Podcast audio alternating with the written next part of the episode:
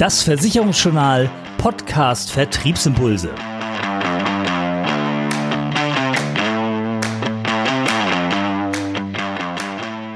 Unsere Themen in dieser Ausgabe.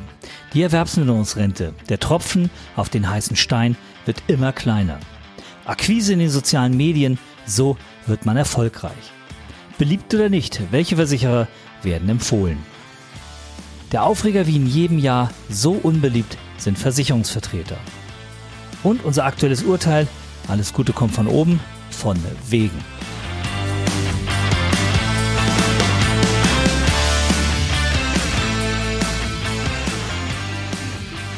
Kommen wir zum ersten Thema in dieser Ausgabe. Es geht um die gesetzliche Erwerbsminderungsrente.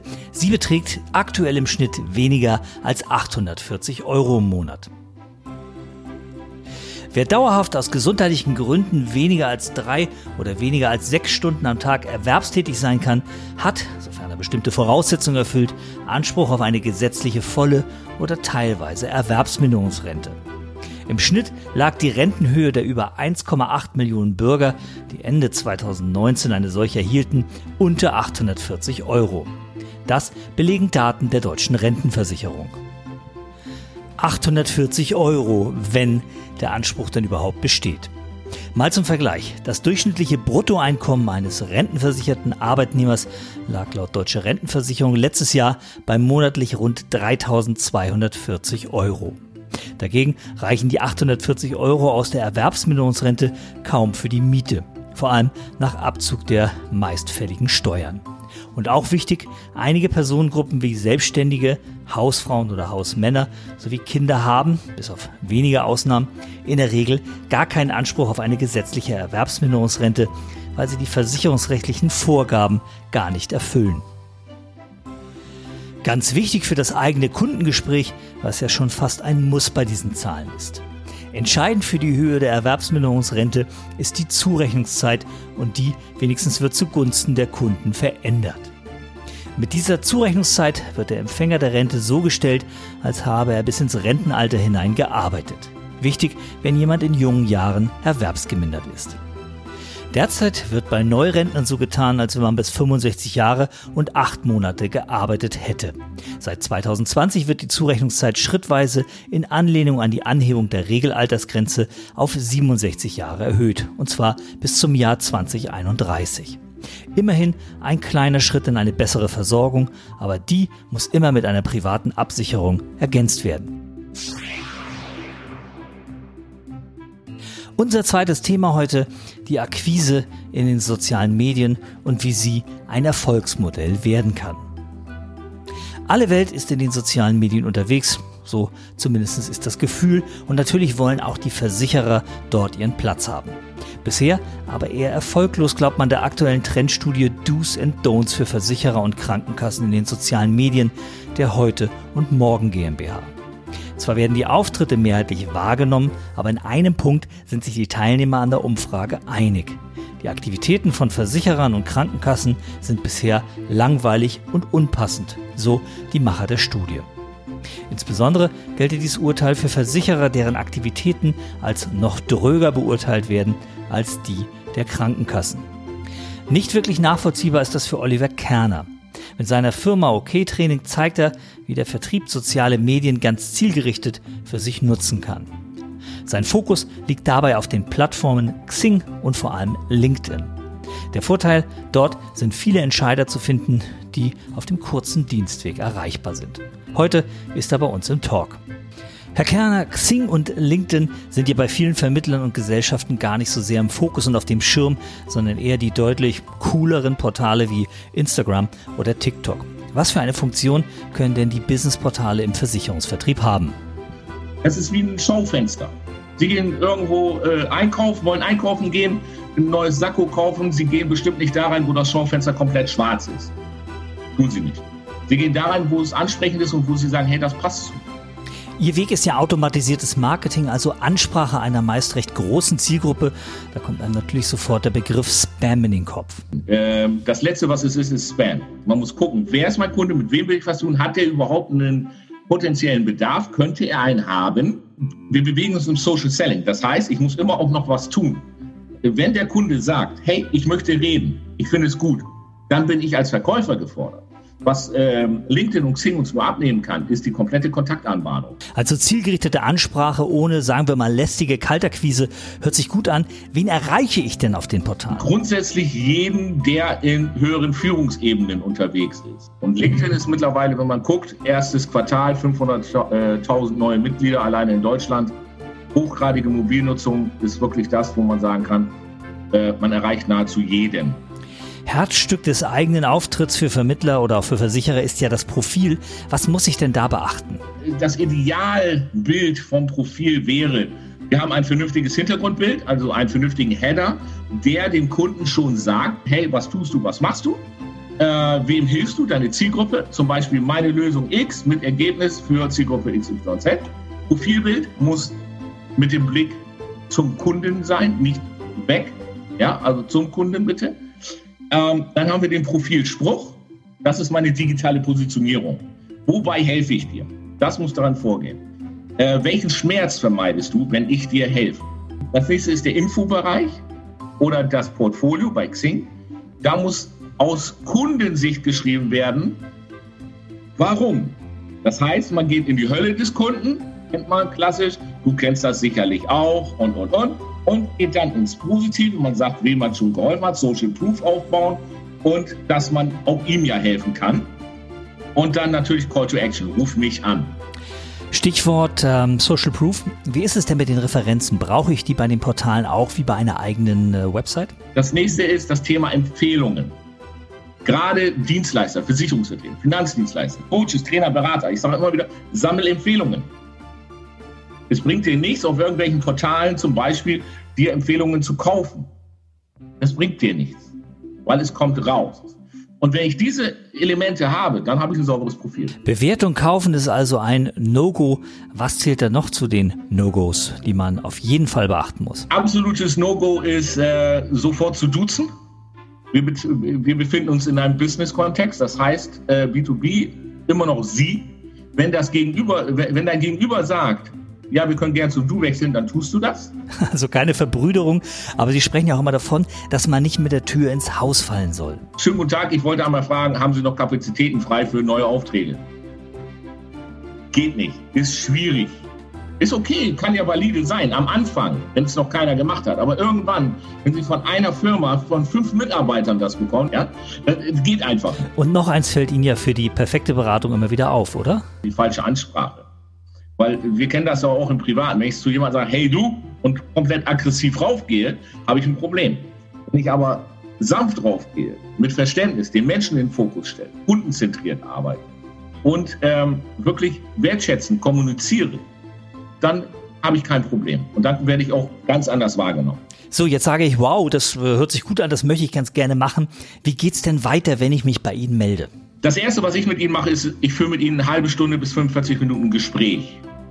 Ich gucke mir an, wo stehen Sie, ich gucke mir an, wer ist Ihre Zielgruppe. Wir gehen zusammen in LinkedIn zum Beispiel rein, gucken, wie erreichen wir Ihre Zielgruppe, wie groß ist die Zielgruppe.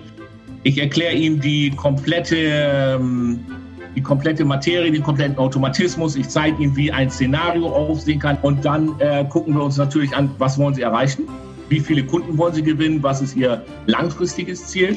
Und dann entscheiden wir, okay, ich kann Ihnen helfen oder ich kann Ihnen nicht helfen. Und dann sagen wir dem Kunden auch, okay, was es kosten würde. Danke, Oliver Kerner, für das Gespräch mit dem Versicherungsjournal Podcast Vertriebsimpulse. Mehr Informationen zum Angebot von Oliver Kerner finden Sie im Internet unter www.ok-training.de. Zu unserem dritten und nächsten Thema. Welche Versicherer werden eigentlich gerne empfohlen und welche nicht? Wie ausgeprägt ist die Bereitschaft von Privatkunden, ihren Hauptversicherer zu empfehlen? Dieser Frage ist das Deutsche Institut für Servicequalität GmbH und Co. KG, kurz DISC, im Auftrag des Nachrichtensenders NTV im Rahmen der Studie Kundenbefragung Versicherer des Jahres 2020 nachgegangen. Grundlage der Studie ist eine zwischen Mai und August 2020 durchgeführte Online-Befragung unter mehr als 4000 erwachsenen Verbrauchern. Bewerten konnten sie diejenigen Anbieter, bei dem sie alle oder zumindest die meisten Policen haben. Für die Weiterempfehlungsbereitschaft wurde der in der Marktforschung häufig angewandte Net Promoter Score, kurz NPS, herangezogen. Um den zu berechnen, werden die Fürsprecher einer Versicherung den Kritikern gegenübergestellt. Ein NPS von 100 wäre der Topwert, wenn alle Befragten den Versicherer besonders empfehlen würden und niemand sich gegen eine Weiterempfehlung ausspricht.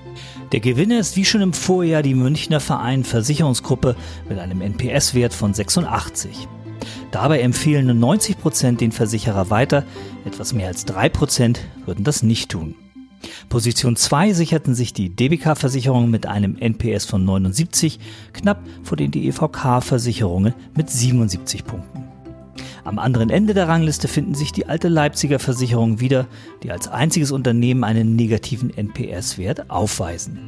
Hier ist also die Anzahl der Kritiker größer als die der Empfehler. Ebenfalls schlechte Werte haben die ARAG-Versicherung sowie die Gotha-Versicherung.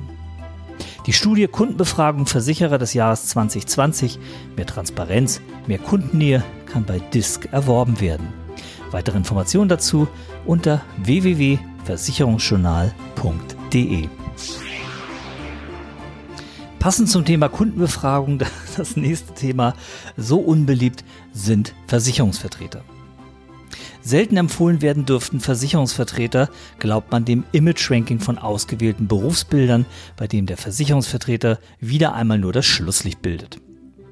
Grundlage ist die Bürgerbefragung öffentlicher Dienst 2020 des Deutschen Beamtenbundes, die seit 2007 jährlich stattfindet.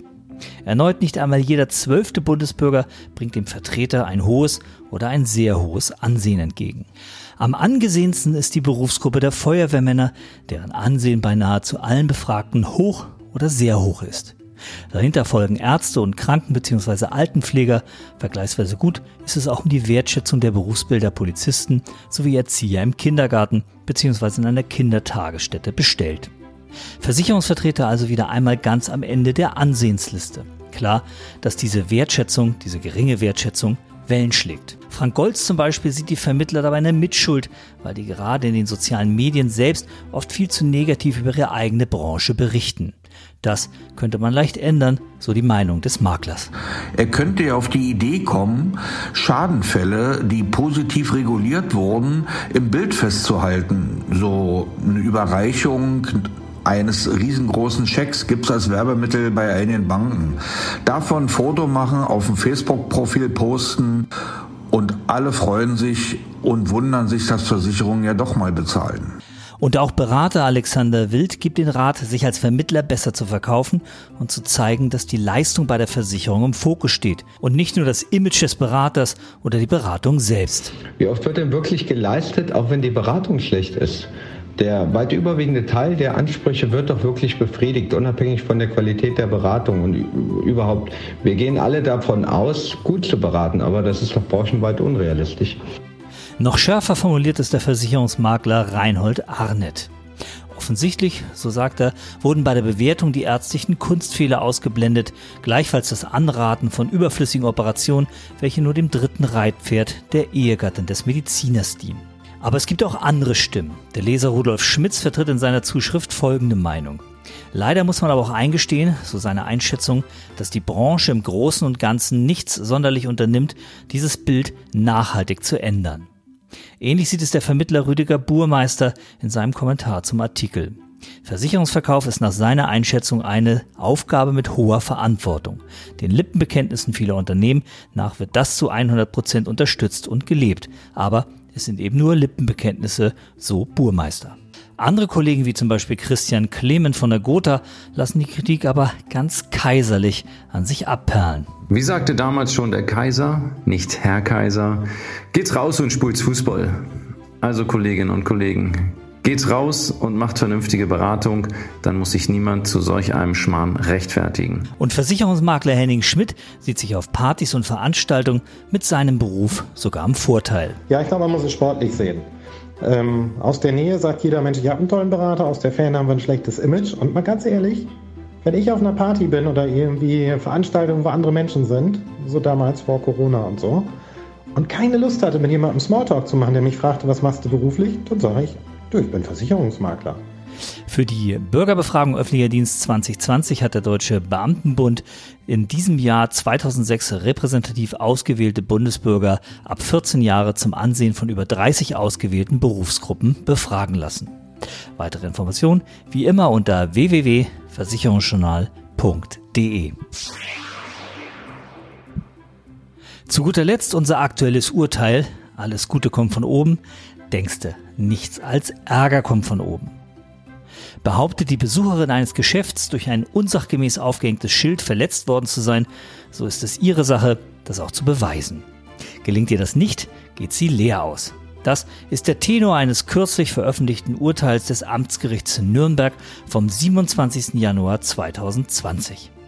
Die Klägerin hatte behauptet, im Oktober 2018 ein Nürnberger Möbelgeschäft aufgesucht zu haben, um dort Einkäufe zu tätigen. Dort sei plötzlich ein unsachgemäß an der Decke aufgehängtes Schild aus Kunststoffmaterial auf sie hinabgestürzt und habe sie am Kopf verletzt. An der Stelle, an der sie das Schild getroffen habe, würden keine Haare mehr wachsen. Es sei daher eine Haartransplantation erforderlich. Vom Besitzer des Ladens forderte die Frau, ihr deren Kosten für die Haartransplantation in Höhe von rund 2000 Euro zu ersetzen. Sie verlangte außerdem, ihr ein Schmerzensgeld von 1000 Euro zu zahlen. Hört sich soweit erst einmal nachvollziehbar an. Der Besitzer des Möbelgeschäfts bestritt aber, dass die Kundin von einem nicht ordnungsgemäß angebrachten Schild am Kopf getroffen worden war. Er behauptete, dass dieses sich nur deswegen aus der Verankerung gelöst hätte, weil es zuvor von der Frau berührt worden war. Weil man sich nicht einigen konnte, landete der Fall vor dem Nürnberger Amtsgericht mit dem schlechteren Ende für die verletzte Frau.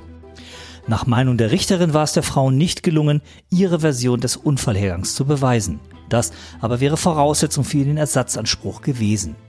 Nach der Anhörung eines Sachverständigen kam die Amtsrichterin zu dem Schluss, dass das Schild nicht ohne die Klägerin ausgelösten Impuls herabgefallen sein konnte. Der Gutachter hielt es zwar für wahrscheinlich, dass das herabfallende Schild die Kopfverletzung der Frau verursacht hatte. Seines Erachtens war es jedoch ausgeschlossen, dass das ohne einen Impuls von außen, sprich durch eine Berührung der Kunden, geschehen konnte. Die Klägerin hatte gegen die Entscheidung zunächst Berufung beim Nürnberger Landgericht eingelegt. Nachdem dieses aber signalisiert hatte, dass das Urteil des Amtsgerichts keine Rechtsfehler enthalte und man sich deswegen der erstinstanzlichen Entscheidung anschließen werde, nahm sie die Berufung zurück. Das Urteil ist daher rechtskräftig. Mehr zu dem Fall wie immer auf www.versicherungsjournal.de.